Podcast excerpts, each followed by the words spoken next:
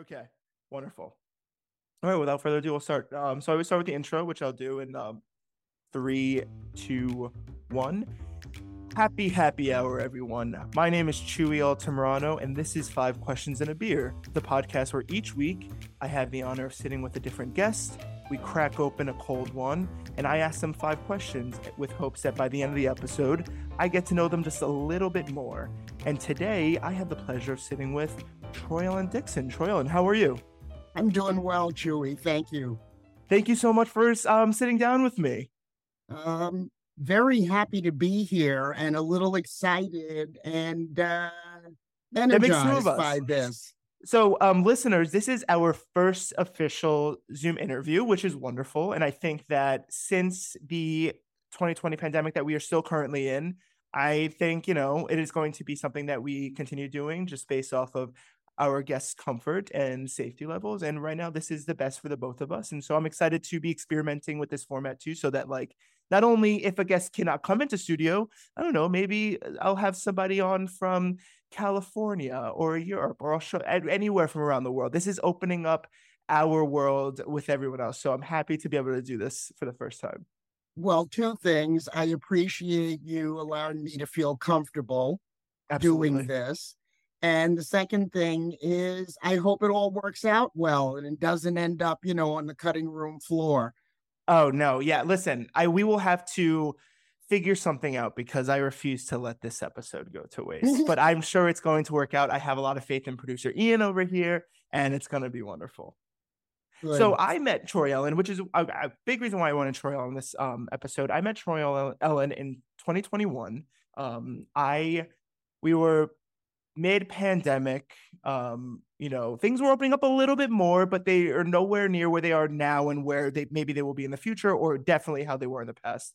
Um, and I remember thinking to myself, you know, I would really love to have an art show but it felt very if i'm going to be completely honest and i don't know if i've ever told you the story and we, but um, it felt very selfish to say to myself i want to show art and have people risk their safety although we had many a precaution and it was very very safe but risk their safety to come see my art because as an artist honestly one of my favorite things to do is being able to show it to people and have that interaction and talk about it and get to know people similar to this this is this is an extension of my art. Um, it felt very selfish for me to do that. And so I said to myself, you know, I, I was lucky enough at the time and still am to be in good standings where I was not, you know, I still was lucky enough to keep my job. I was still lucky enough to, you know, even be able to hunker down at home. I felt, you know, that was lucky. And so I said to myself, you know, I'm not selling art for myself right now. And so I wanted to give back. And that's where I met Troy Ellen.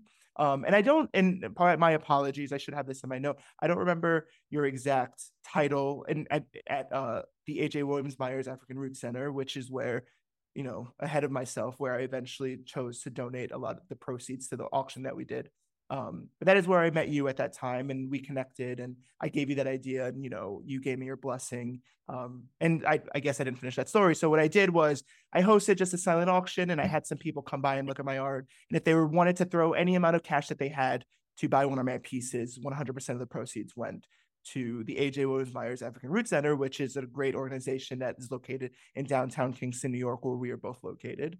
Um, which is where I was lucky enough to meet you and yes, uh, exactly. find out that you you and I come from the same hometown and that we were both transplants to this beautiful city and we hit it off and right now this is probably going to be the most that you and I have ever talked which mostly me at this moment but that is where we met and I'm very lucky to have met you um I don't know if you have any thoughts on that time in in at all as well but you know just to give people the details well, when I was at the African Root Center, when the pandemic shut everything down, we actually were in the midst of doing, uh, we were being doing programming around Women's History Month, March 2020, and everything shut down. And I remember reaching out to people and saying, well, maybe we can do digitally some kind of way, but we were all figuring out Zoom or Teams or Google Meet or whatever it was.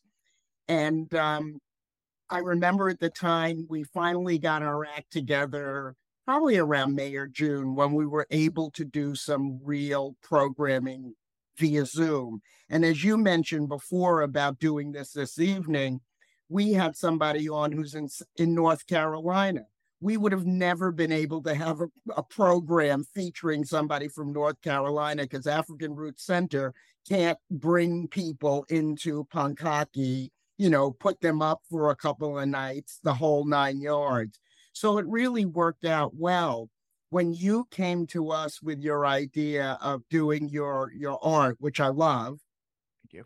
Uh, doing your art and doing it to support the African Roots Center, I was just it. There were many generous moments that I'm grateful for during you know the real brunt of the pandemic but yours is one that will stick with me because it was just out of the blue it was out of the blue that you came up and said hi my name is chewy and i want to do this and we made it happen well, you know, for me, it was just that I was very familiar with you guys, and I, you know, I wasn't fortunate before the pandemic to be able to stop in as much, and um, and I knew a couple people who worked with you guys, and I knew the program that you did specifically for the youth in the town. And so I said to myself, you know, if if there's any place that maybe could use this, would be a place that is used to doing live programming for the community.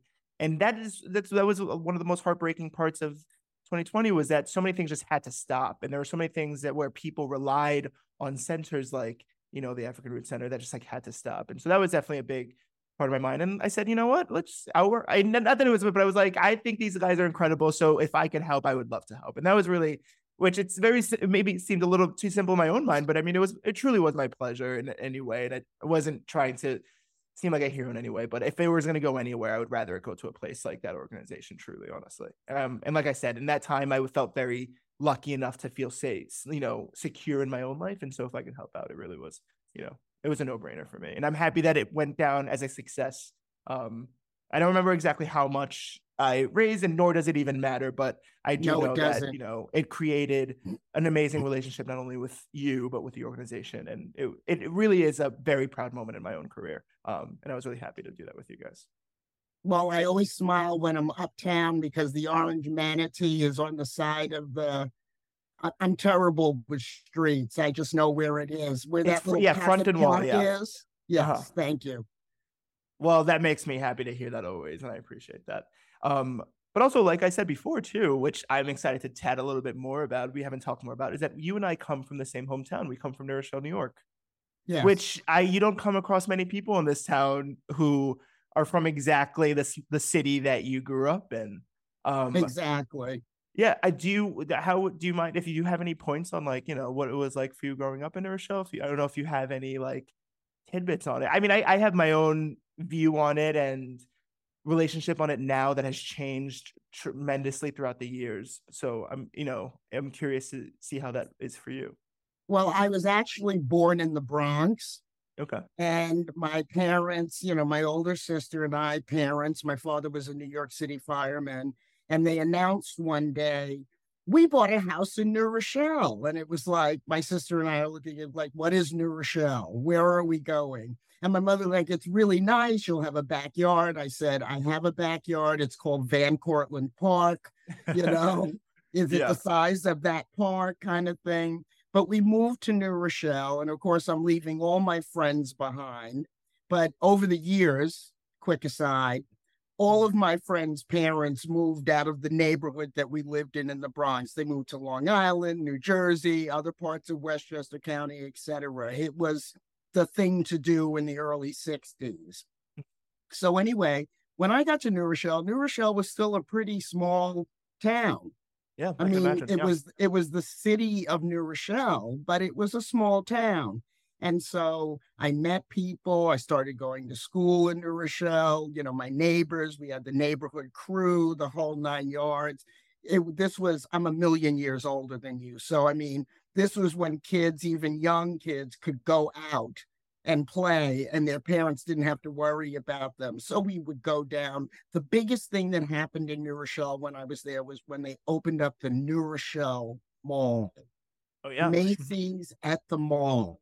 That was just incredible. And of course, we became mall rats because we would go down there with our $2.50 and, you know, buy ice cream or go to the movie theater or whatever it was. Yeah. But I really, I really liked growing up in New Rochelle. The other big thing that happened in New Rochelle was when the high school burned. Oh yes. Uh huh. I do know that. I can't The tell you a year, that is a that is a lore that I have heard many a times growing up in Rochelle. Yeah. Right. And my, as I said, my father was worked for FDNY. There were a couple of people we knew who were who were New York City firefighters. And one of the comments I'll never forget my father saying is, of course, they they were off that day, so they go up to watch this conflagration. And as New York City firefighters, they're trained to fight fires ahead of where the fire's going because you could lose a whole city block if it gets ahead of you Mhm. and he was watching the New Rochelle Fire Department and saying their training is so different from ours because they were chasing the fire. Mhm. And Yeah. so, you know, it, it was just an observation. He wasn't picking on them, but he was like, it's it's interesting to see how different the training was. So those were the two big things that happened. But um, I remember we had great delis, we had great pizza places. Main Street had like four or five different movie theaters. It was Mhm. it was a good place. And there was um oh God, I can't remember the name of it, but it was a record shop that we all went to, and you could get 45s back then for like under a dollar. Yeah. Oh my god, I love I love absolutely love hearing those stories, specifically from New back in the 70s in like its heyday of like I've heard so many amazing stories of like kids, you know, on the weekend and it was everyone had a hot car and they'd be driving down North Avenue and then you'd start at one end of North Avenue and you just walk down and you'd see your entire class and you know, you'd show off your outfit. You know, like I've heard like so many of these great stories and um I mean, my parents moved to New Rochelle in the late 90s or the mid 90s when I was two years old. I was born in Manhattan and then lived in the Bronx. But then by the time I was two years old, we started living in our apartment in Rochelle.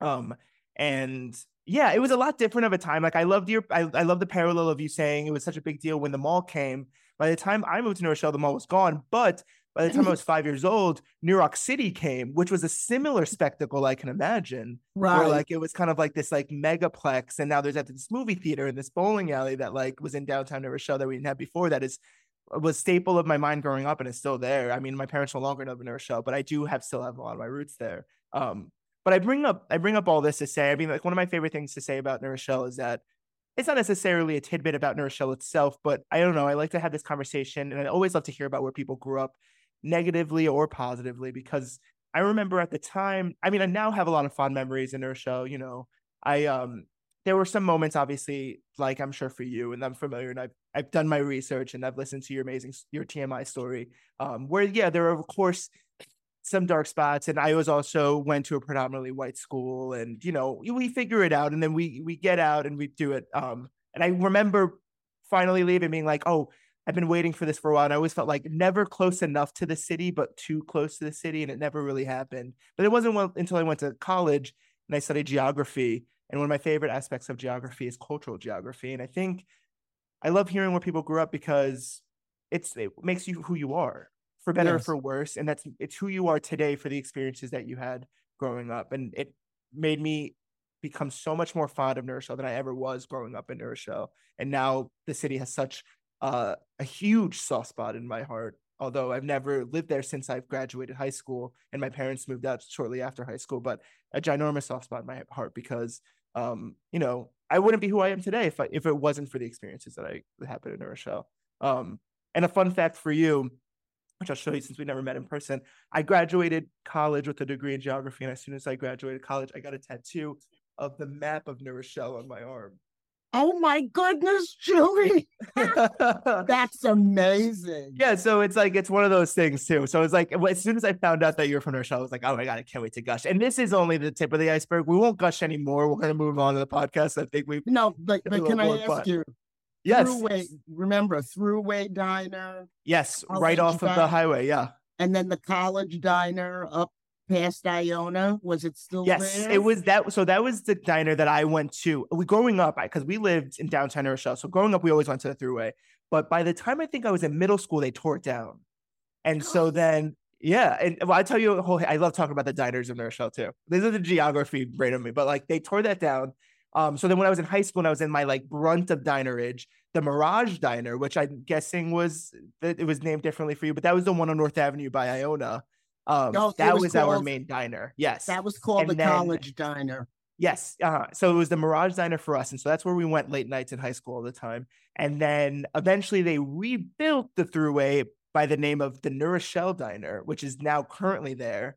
Okay. And Iona College has taken over that entire strip and knocked down the Mirage Diner, aka the College Diner. So that diner is no longer there. But in a lot of ways, the Thruway Diner is kind of back because the New Rochelle Diner is there, and it's in this exact same location. So it's it really is. But I do know, yeah, I know all those diners very well. Well, okay, we can stop gushing about yeah, we'll we'll I will get together sometime soon. Maybe after the cold, then we'll have a phone call. and We'll talk all about New I would love to hear more of your stories. I I can bring up stuff like this all the time.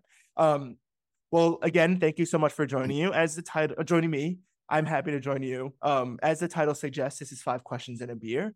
Um, and today we are drinking Samuel Smith's Old Brewery Pure Brewed Organic Lager Beer. Um, and so I'll give you some little tidbits about Samuel's Smith, Samuel Smith's Old Brewery. Uh, Samuel Smith's Old Brewery is one of the the oldest family-owned breweries in Britain. It was founded in 1758 in the Yorkshire town of Tadcaster, where beer has been produced since the 14th century with the aid of water pumped up um, 85 feet from the underground lake of limestone water. The importance of the water supply gave Tadcaster the nickname of the Burton of the North because Burton on Trent in the Midlands is also famous for excellent brewing water. okay. And so today we are going to be drinking pure brewed organic lager beer. Um, it's 5% ABV and a European pale ale. Yeah. So exciting. So um, we usually, we always crack our beers at the same time. It's going to be a little bit hard on Zoom, but it's time for the crack. So if you're ready to crack. And I know that you're going to be pouring your beer in a glass. Am I right? Is that what you suggested? Oh, I don't have a glass. Oh, a mason jar, even better. Even better. like we're in a pub in England. I don't know if that's what they drink in England, but it's Well, you know, this is what I use these days. Okay. And um, you please feel free to pour, but before you take a sip, I like to toast. And so we'll toast together before we take a sip. Oh, it has a lovely color. I know I usually don't drink out of a glass, so I I, I wing it as soon as I take a sip. No, Well, I you know what? If it's a, if me, but- it's a bottle, I don't use a glass. no, I understand completely. I always give people the option though, because I know different shows for different folks. All right. Well, remember when you invited me, I told you you had me at end a beer. Wonderful. All right. So cheers and here's to staying positive and testing negative for the flu and COVID. Thank you. Cheers Cheers. to you. Oh, that's good. Oh, that is good. That's very, very good. Nice. I Thank like that. That's very crisp. Um, in case anybody else, I just because they're in my notes, and I might as well just say them. Here are some notes that I found online. Um, brewed with great care, using only organic malted barley, organic hops, medium soft water, and a bottom fermenting yeast, matured at low temperatures to bring out a delicate flavor and soft hop character finish. It's beautiful. This is actually a very, I really like this. Um, I, I didn't realize this when I purchased it, but I actually do have some fun history with this brand um, that's short. I remember growing up, me and my older sister Maddie would take the Metro North into the city, and we'd go into the village, and we would just run them up for a night, not doing anything but walking around. And then on our way back, we would always stop at this one corner store in St. Mark's, and we'd buy this brand beer. And I didn't realize that until I was doing my research. I was like, oh, that's even better. Like I kind of like have that connection with You have the history. Of yeah.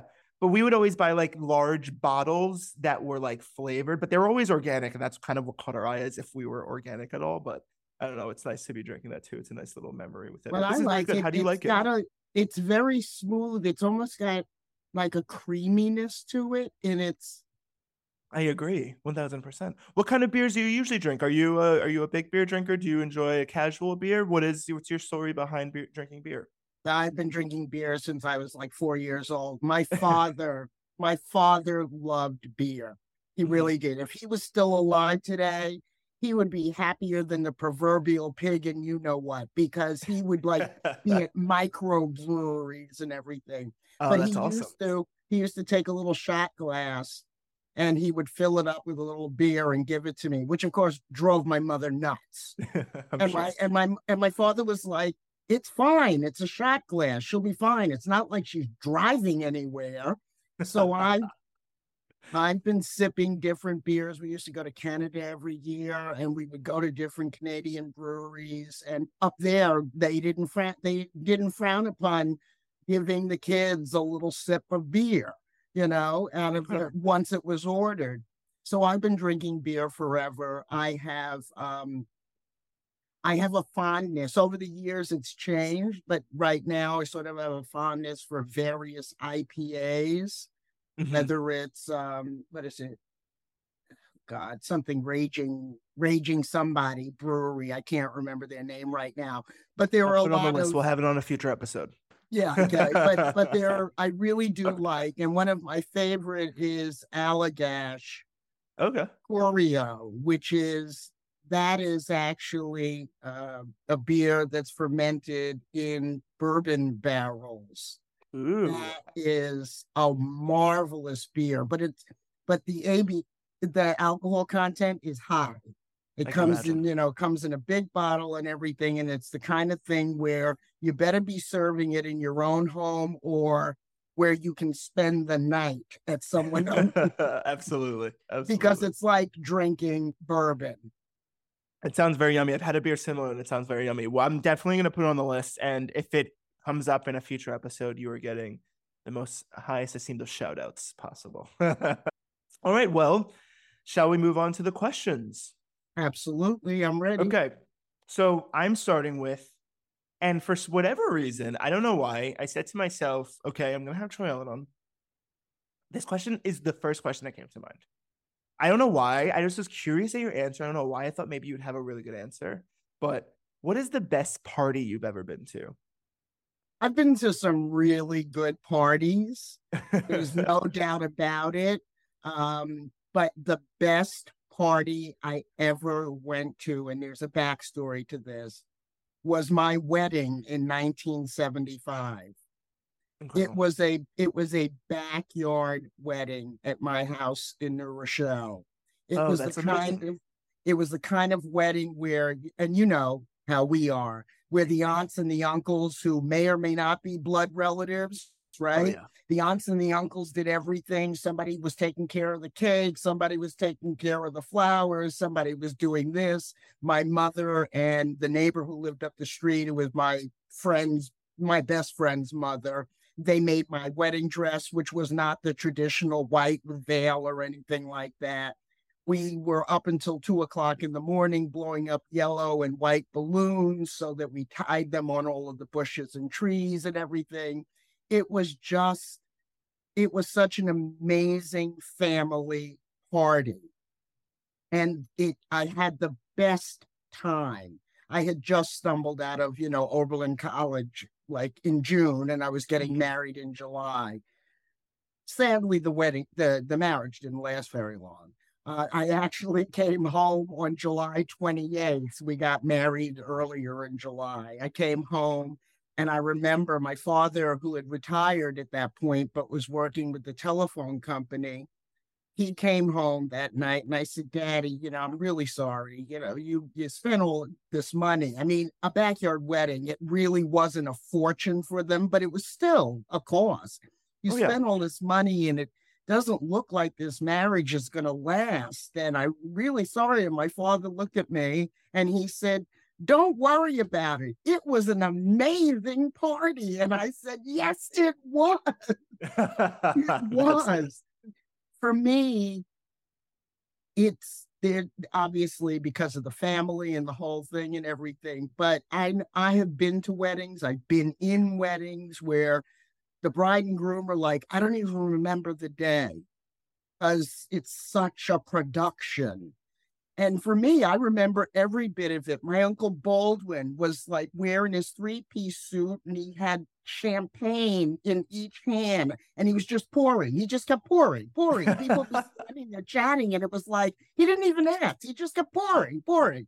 You know, my aunts and my uncles going around doing different things. It was just, it was extraordinary. And as long as I can remember, I will always remember that day as being one of the best parties. Oh, that's incredible. It sounds a lot like my uh, cousin Jennifer had a very similar wedding where it was in the backyard and uh, it just was a very huge family affair, which yeah.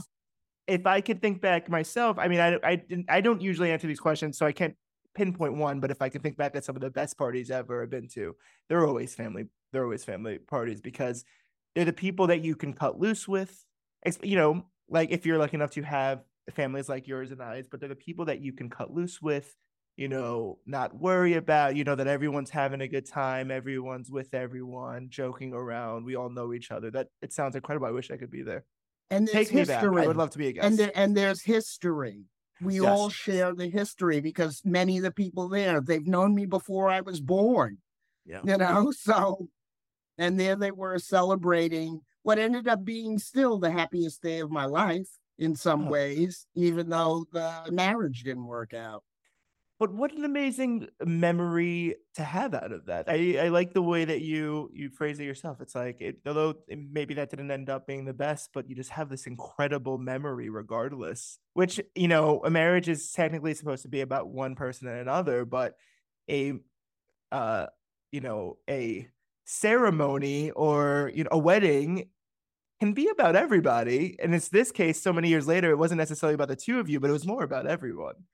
Yeah. I it, it reminds me a lot of my my family would throw me birthday parties every single year, and we'd always joke that you know I didn't have many friends, but I had a humongous family. right. But it was so we'd have this huge barbecue every year for my birthday, and we'd always joke that it was just a family reunion that was disguised as a as a, a little boy's birthday party. And it feels like this is maybe a similar thing where it's like this seems like a family reunion, a big party, but it's disguised as a wedding, which is Well, also beautiful. By the way, my parents told me i mean we left to you know go off to the honeymoon at probably around five maybe five thirty my parents told me they the, the last people didn't leave until sometime around midnight and they had been there since you know 10 o'clock in the morning because they were all helping and so it was just like they just kept partying on it was great Oh, that's awesome. Well, that's a, see, I that's I love that answer. It's incredible. All right, well, let's move on to question number two. So you mentioned that I'm, you know, you even said it yourself, as we talked about many times, it's probably going to come up over and over again, which anybody could say once I bring up New Rochelle, it keeps coming up. But you grew up in New Rochelle and had a wedding in New Rochelle, uh, which tie goes back to your roots of where you grew up and what a beautiful thing to have a backyard wedding. Speaking of kind of like those times of growing up, um, what were some of your childhood heroes growing up? If you if you can remember any, and if and why, you know? my childhood heroes were all family. They were all in family because where I grew up, they called them the projects in the Bronx. Mhm. But it was when the New York City Housing Authority was building apartment buildings for people returning from World War II, starting families, etc., to live fairly inexpensively. So we had family. We had family in every one of the buildings in this, you know, housing authority complex. And they did so many fascinating things. Like I said, my father was a fireman, there was a postman. One of my best friend's fathers was a photographer, Chuck Stewart, who like jazz photography. He had a studio down in New York City, and we would beg him to let us go down there and see. We didn't really know who these people were. I mean, it was Dizzy Gillespie, Sarah Vaughan, whatever. I know who they are now, obviously. Yeah. But we just knew we were in we were in the presence of greatness. He did a Lovin' Spoonful shoot. I didn't get to go to that one, but you know, that's the kind of thing that he did. My, you know, my my aunt Eleanor, my uncle Bussy was a cutter in the garment district, and I Oh, remember sitting there, and I was like, "What is a cutter?" Because I'm thinking, like, is he just cutting things? Like, but he was, you know, cutting, eh, which was a skill to be able to cut things Absolutely. out with patterns so that they could then be sewn. And so they were my heroes because they were doing so many, you know, when I was like four, five, six, seven, eight years old, they were doing so many really interesting and different things. Nobody was doing the same thing.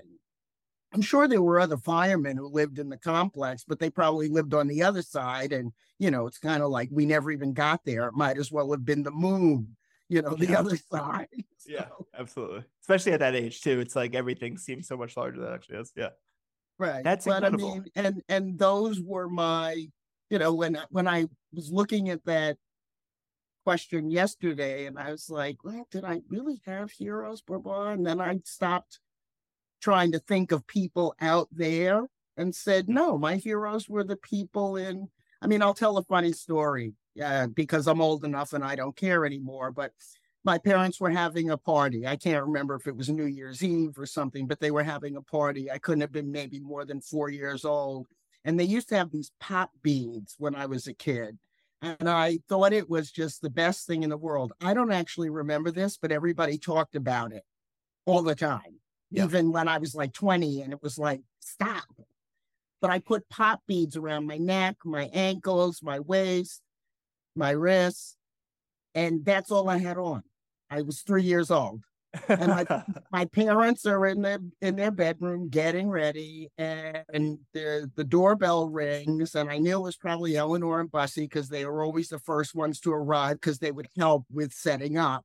Mm-hmm. And I open up the door and Bussy is like, dear God, I'm standing there in pop beads with nothing on.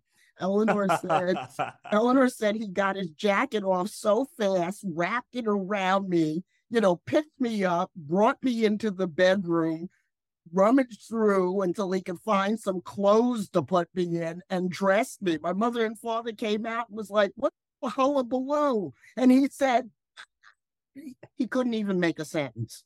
You know? Those are my heroes because he didn't chastise me or anything. It was just he got me dressed. Yeah. That's incredible. That's incredible. And something I completely relate to. And I, I do love that answer. I like that you went kind of inwards into the family, which again, like I said before, it's like when you're lucky enough to have a large family that, you know, is very caring. That really is how it is growing up. Those are the people that you see on a daily basis working hard every single day. And it is something admirable to look up to. I think that's incredible. Thank you for the great story. That's so funny. That's just, that's also similar something that my family would talk about for years oh. and years and years and keep coming. Yeah, you know, by the time I got to be 30, I was I didn't blush anymore. But you can imagine from like 14 to 24, it was like, oh God, not this story again. oh yeah. that's funny. Okay, well, question number three.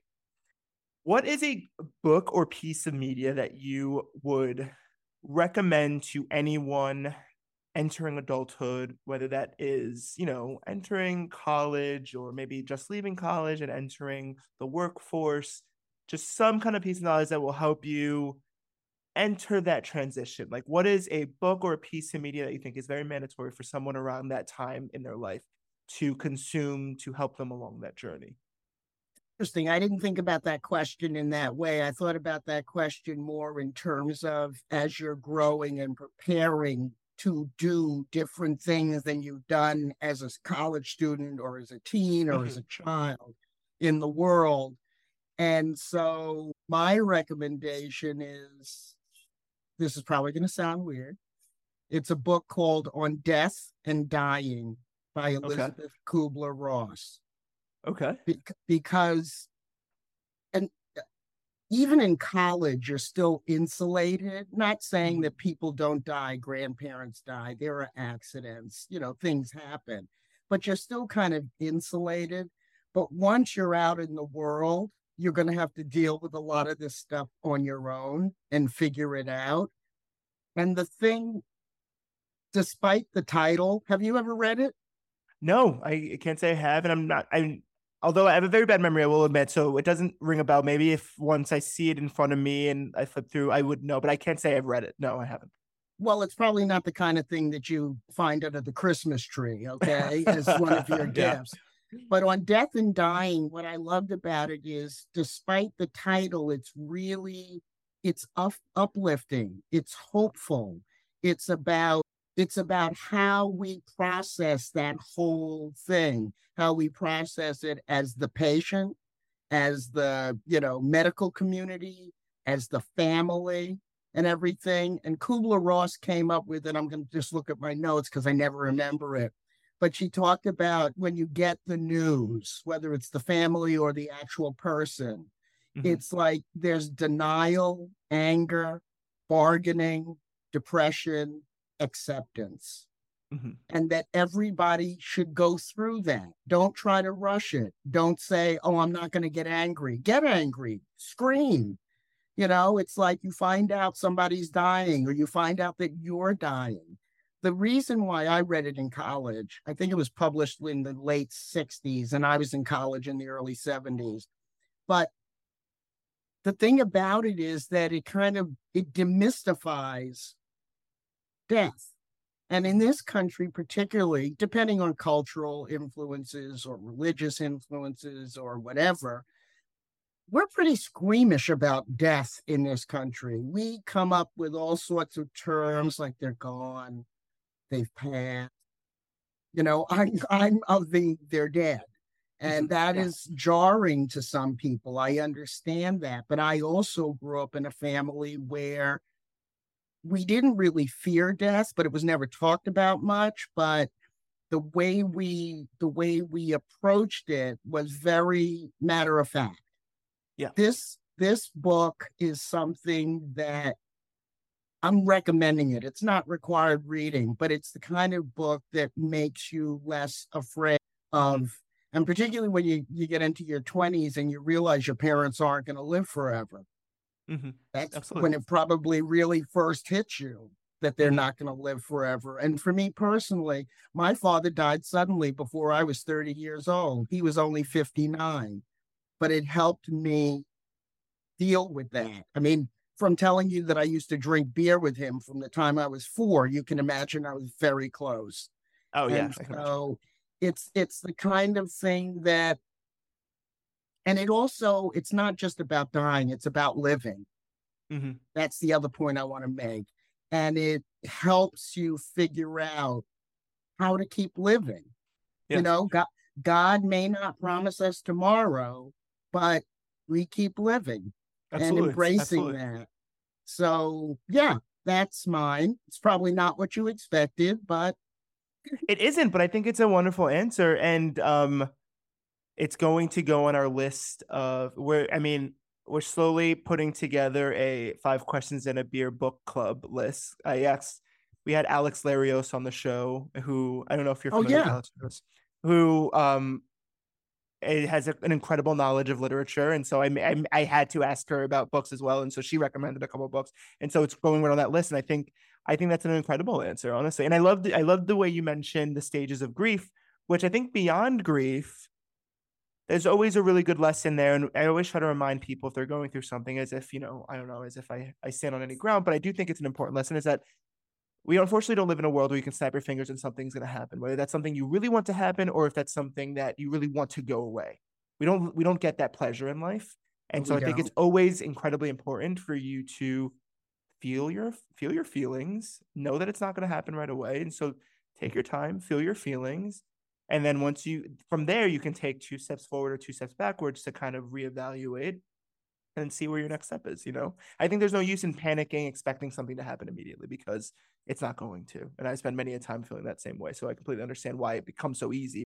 Because kubler-ross is long gone now.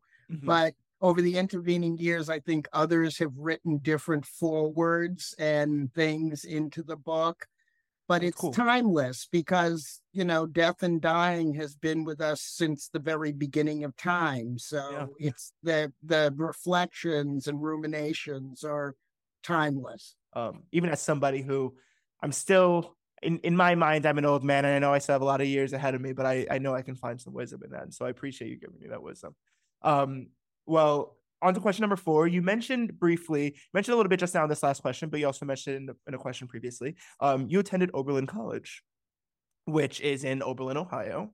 And I'm, I'm sure that when I sent you some of these prompts, you were probably like, why does he want to know about Ohio? I know. I actually don't know what your thoughts are on Ohio, which is why I asked you. But before you answer, I guess maybe I'll explain myself as to why I asked you this question. I have a very weird relationship with Ohio. It's actually not that weird, but it's weird for me because like I have never been to Ohio. I would love to visit Ohio because when I was in college, I wrote a term paper about Ohio. And so I feel like I have a lot of like this random, which is it's not much as it used to be. So I can't spit any fa- facts. But um, back when I was in college, I was in a, um, I believe the class was called the geography of American history and government, I believe was the class. Okay. Um, and we we our term paper was each one of us um were assigned a swing state, but specifically for the tw 2012 election.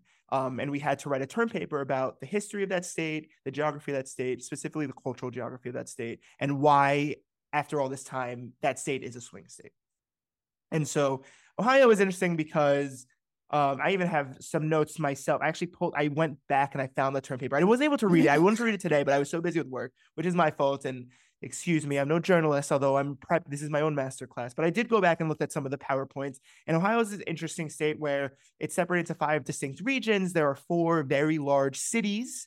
Um, which that those are really the main reasons why it's such a swing state because it's one of those interesting states where if you look at a map of it and its counties, specifically during election, you see the sea of red, but those because of those states, you know, we have like those deep blues in these small pockets of Ohio that create a swing state, which was why in the 2012 election it, it went blue.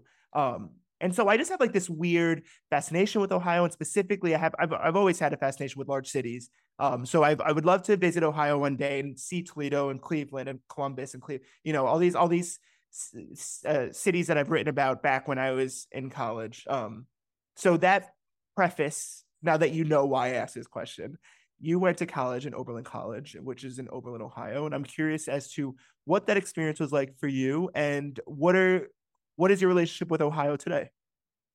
Okay, I chose Oberlin College. I actually chose Ohio to apply. I applied to all Ohio schools. Interesting. Except, except I also applied to Cooper Union because at the time I imagined that I wanted to be an architect.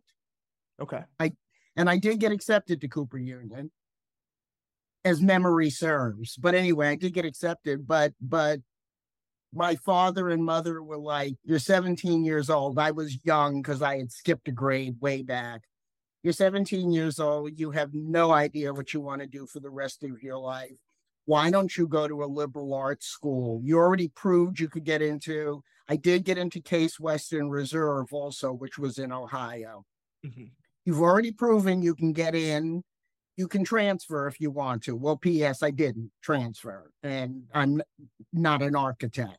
But in any event, um, I chose all schools in Ohio, and I chose Oberlin, which accepted me as the place that I wanted to go to because Oberlin had an incredible history in terms of being one of the first colleges to admit women, uh, first colleges to admit blacks. Uh, it was on the Underground Railroad. It was a stop on the Underground Railroad to freedom. And it was just like, wow, I want to be a part of all of this. And the other thing that I liked about it is that they they still don't, but they did not have fraternities and sororities. Because because I was not into like clicks. I said, you know, we can probably figure out our own clicks, which we did, of course. Yeah, of course. But you know, the, but the organized click thing was not for me. The reason why I chose Ohio is my mother wanted me to apply to Bard College, which being in New Rochelle mm-hmm. was just right up the road. Oh, yeah. And I was like, yeah, I'm going to Ohio. There's all of Pennsylvania between her and me. It's not mm-hmm. like she can say, Herb, let's get in the car and go visit Troy Ellen. Yeah. So that's why I got to Ohio. It was the first time I had ever been away from my family for any length of time. I was thrown in with people from all over. I remember I always tell the story about when they pair people up in the dormitory, they put me in with another black woman. Okay. She and I did not get along at all because, you know, and I'm I'm saying this many years later, but you know, I thought she probably thought I thought I, because I came from New York City that I was all that and a bag of chips. No, and I probably thought at the time, because she came from East Tree Stump, wherever, that, you know, that she was a bumpkin, which is not true. But, you know, we were like 17 and 18 years old. So what did we know? But we did not get along. We ended up I ended up being then roomed with a nice Jewish girl from the Bronx. And we got along fine because I had come from the Bronx and we shared like a lot of the Oh, same yeah. memories and everything. So, but it was interesting to me the fact that, you know, having people, pairing people based just on race, for example, it Mhm. was not a good way to do things Mhm. you need to take a lot of other considerations. But anyway, going back, it was my first time away from home.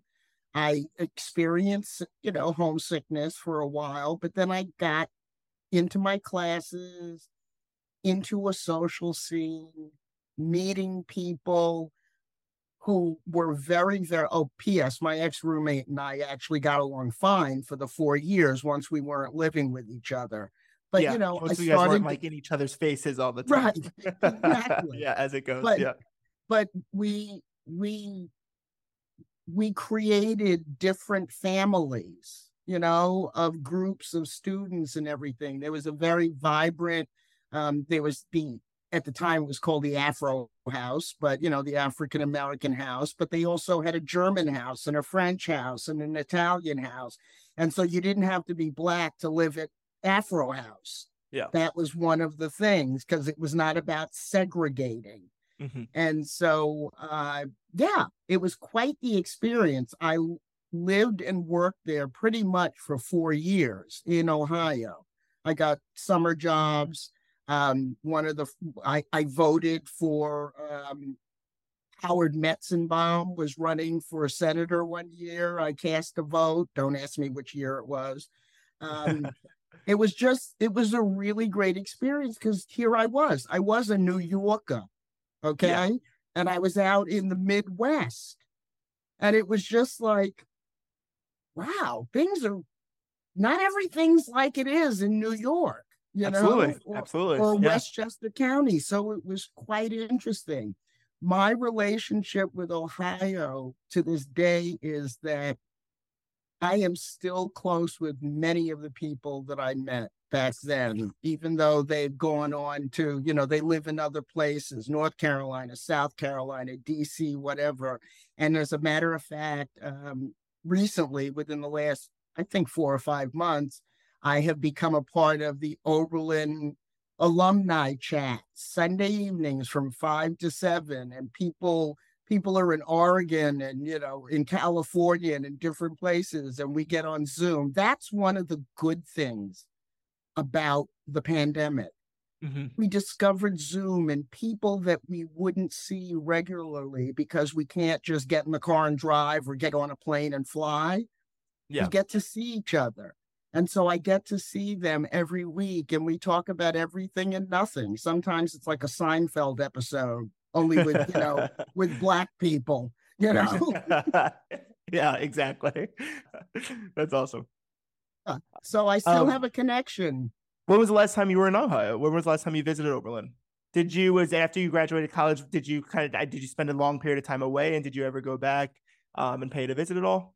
I have gone back to Oberlin numerous times since 1975, but I am, because I'm a contrarian, I'm not one of those people who goes back for reunions.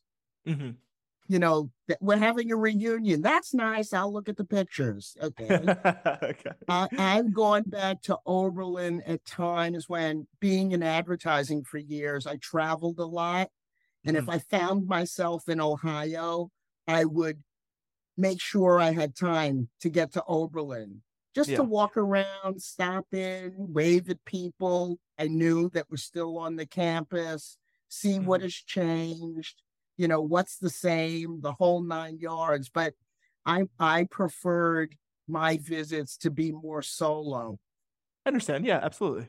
Yeah. That's that's a So- great answer. Yeah. I one of my favorite things about that is that um you learned a lesson throughout all of that that I wish I I wish that a lot of people who grew up in the tri-state area specifically, at least like this tri-state area, um could learn, which is it's not always the same where you're from. And this country is very large. And there are a lot of people who are not like you and for the good and for the bad, you know? And I just think that's a good let because I think it's very easy, specifically in the tri-state area, to just be in your own little bubble. Um, depending on where you are, your own little liberal bubble because of just where we're voting and like, you know, so I think it's important for you to like branch out and just get that idea, you know. And I know that a lot of people aren't as fortunate um, to travel so far for college, and, and and it's gotten even harder throughout the years, unfortunately, you know, due to the rise in education, like the rise in the mon- how much education is costs. Um, but it's happy to that that's the lesson that you learned, and if anybody's listening who's young, you know, I think that's a good lesson. Even if you're you're old, you know, this this state this country is very large. You know, you don't always have to take a vacation in Europe. Although I wish if anybody wants to pay for me to go to Europe, I'd be happy to. But visit a big city in Ohio, you know, visit a, a, large city anywhere in this country, you know. Obviously, depending on where you are in this country, as you leave a city, it may not be as pleasant depending on who you are, depending on what you look like, you know, like you and I, it may not be as pleasant, but, you know, it's good to just see what's out there because it's not always like where you're from and that is some that's an important lesson i think that a lot of people can learn and i'm and i'm happy that you had a really great experience in oberlin um well, one one day i will and I will visit Ohio and I'll make sure to report back to you. Hopefully soon I'll visit Ohio and I'll make sure to report back to you and let you know how to how I enjoyed it myself. well, a, a, couple of my family members were driving. I can't remember how many years ago, but they were driving from New York to Michigan uh, for a wedding, and on their way back, they were coming through Ohio and. They said, slow down, slow down, because there was a road sign for Oberlin next exit and they took a picture just for me.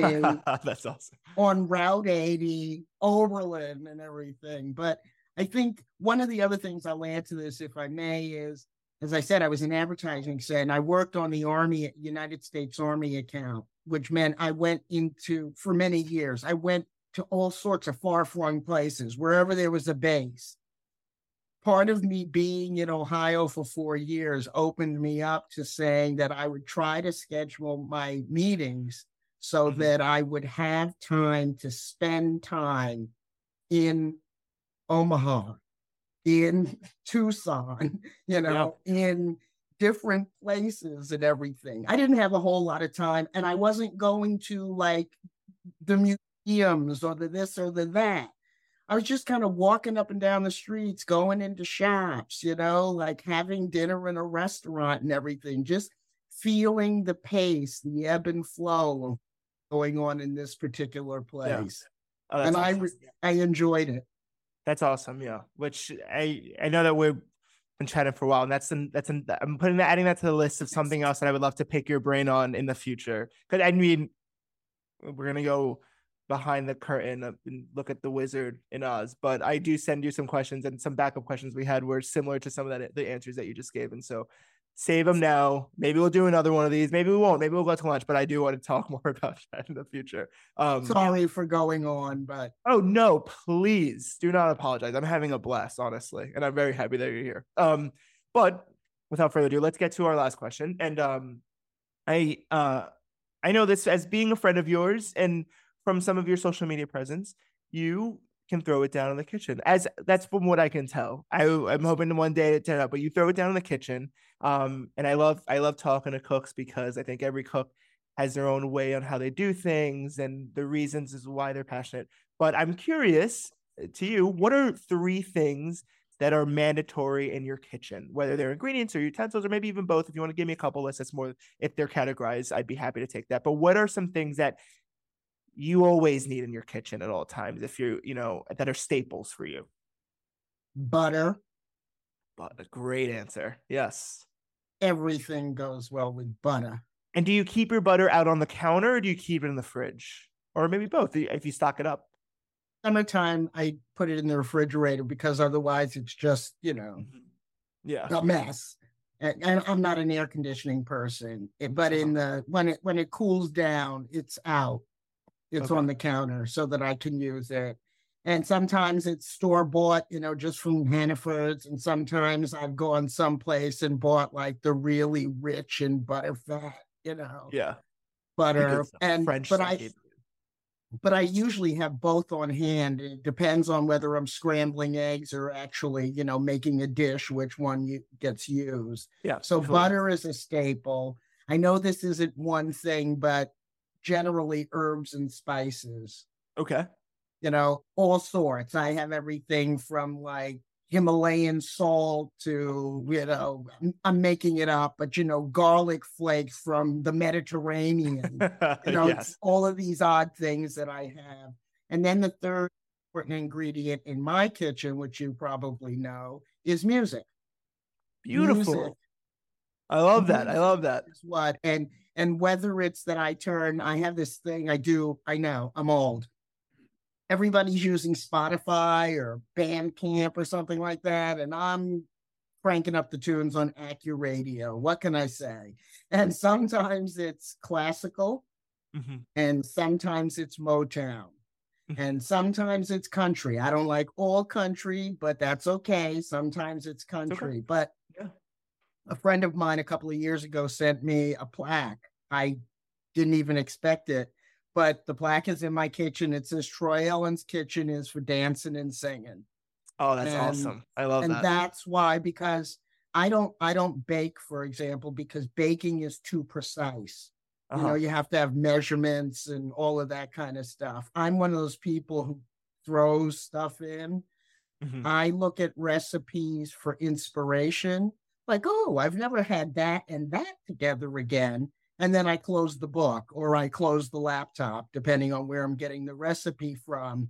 And I'm one of those people, a lot of times, who, yes, there are times when I go out and I'm going to make teriyaki shrimp and rice. So I go and get the specific rice and I get the fresh shrimp and I get the ingredients and I'm chopping and I'm dicing. Most nights it's okay, what's in the refrigerator? yeah. And that's how dinner starts, you know, whether it's rescuing the last of the broccolini from the crisper or mm-hmm. it's okay, these two eggs have been here for a while. Let's do something interesting with the eggs. I mean, I just, I kind of just throw stuff together. And I can honestly say that, well, at least in the last four years, 98% of the time it's something I want to make again. 2% of the time it's still good, but it's like, yeah, eh, not my best work. yeah. you know? Yeah. And I mean, it sounds like, you know, it's you're having fun with it, which is the most important part about it. It's like more of like, it's not necessarily always about the destination. It's not necessarily always about the destination. It's about the journey. Yeah. And then when you're having fun with the journey, the destination's, you know, twice as sweet. That sounds incredible. I know. Are you? I mean, just to go back at your other um your other answer, are you the kind of person where like when you travel, you always like to pick up a, a spice you maybe have never seen to bring it home and keep in your cabinet and kind of play around oh, with? Oh yeah, oh yeah. Somebody introduced me to Berbere about four years ago, which don't ask me what it is. It's B E R B E R E. I think it's an African spice. Okay, put on your list. But it's hmm? I said I'm telling the listeners, put it on your list. This is a okay. recommendation.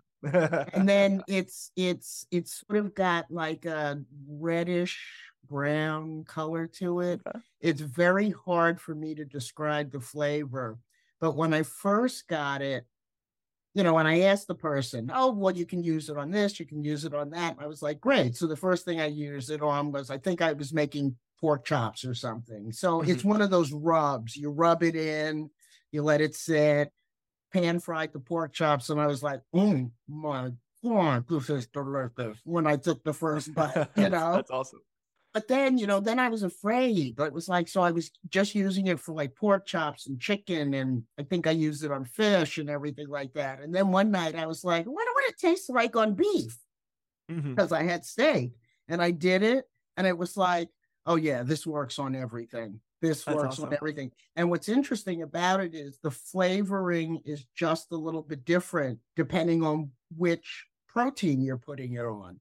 Mm-hmm. Yeah. So so yeah, I mean, I'm one of those people. I've had people bring me things. I have never seen this before. What should I use it on? And most people know me at this point. I don't know, Troy Ellen. You figure it out. You're going to put it on whatever you want to put it on anyway. You know? Just the person to ask. Yeah, which is why I asked. I knew that I would get a good answer out of it. It's just the person to ask.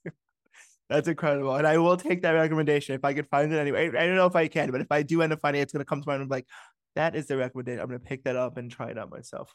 That's great. Well, those are the three things, the must haves in Troy Ellen's kitchen. Um, well, that was our fifth and final question. This was this has been an absolute blast for me. Well, I mean, as we do every episode, I ask you five questions. I think it's only fair that you ask me a question. So, do you have a question for me at all? Yes, I do. Okay. How do you how do you select the people that you invite onto your podcast?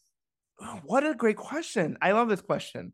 Um I brains okay, um I brain it's obviously a lot of brainstorming, but it really is just people that I just think would make good guests you know? It's people that if i have not already talked to you it's it means that i if i've not already had multiple conversations with you it means that i want to have multiple conversations with you.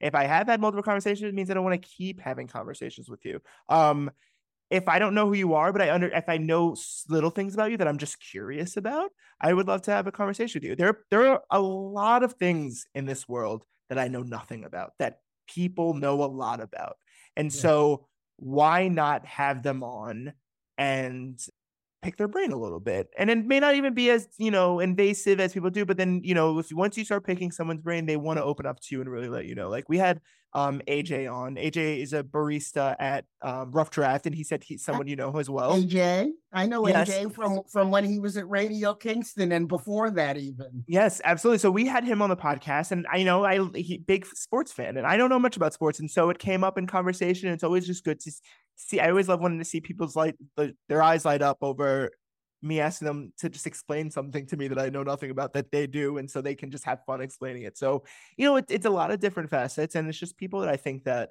again, I, I would have a lot of fun talking to. And because this is a recorded podcast medium, um, that I think that other people would have a lot of fun listening to their stories as well. So that's really kind of how I this and again this is our first season, um, and I would I cannot wait to do more honestly. And you know once this season's over and once we publish it and we wrap that up and we can start a new project, um, maybe it'll be different the way we start having guests on. Maybe it'll be the same where it's just kind of a feeling, but um, long story short, it's it's a feeling. It's somebody. It's just it's just people that I I feel would make make really good guests. And so far, I have not been wrong, and I feel very thankful for that. Well, thank you for answering that question. I was wondering Absolutely. if you actually had like a list of categories or whatever, but I like the fact that it's more intuitive. Yes, yes, definitely about... for this season. Yeah. In the future, you know, we've talked about maybe changing it up, and I won't say it now just to keep it. And off mic, I'd be happy to share some of those ideas with you. But um, for the first season to really put this stream of mine into fruition that I've had. You know, it really was more of an intuition and a feeling and some people who I admire that I would I they knew that I would enjoy having a conversation with. So yeah, that's the answer. Well, I very much appreciate you inviting me onto this. Oh my God. And thank you so much. And, I, and I've enjoyed our conversation. I feel like we've only been talking for about 15 minutes, but I know it's been way longer. I will say, histor- this is the longest episode we've had. This is long- oh. Which is not, it's not in a bad way because we don't have a time limit. There, we I let the episodes go for as long as time lets them go you know i we we set aside time we're no we're in no rush because you know again i want it to be i don't want to ever rush anybody i want to hear everything you have to say about what i'm asking you to so and that's in a good way i've i've, ha- I've had a blast chatting with you and i can't wait to do it again soon and so oh, thank absolutely. you so much for coming on and joining me on my show thank you for inviting me all right well this is the end of our show thank you so much for being on everyone thank you so much for listening at this point there might possibly be an outro that we're editing in. We're still kind of figuring out that kinks on how to end the show but this has been the show and so you know thank you very much for being on that. We're ending it here. Thank you for listening. You can follow us on instagram at five questions and a beer. Have a question for us? Feel free to shoot us an email at five questions and a beer at gmail.com Five Questions and a Beer is an Orange Manatee production hosted by Chewy Altamirano and produced by Chewy Altamirano and Ian Buffalo.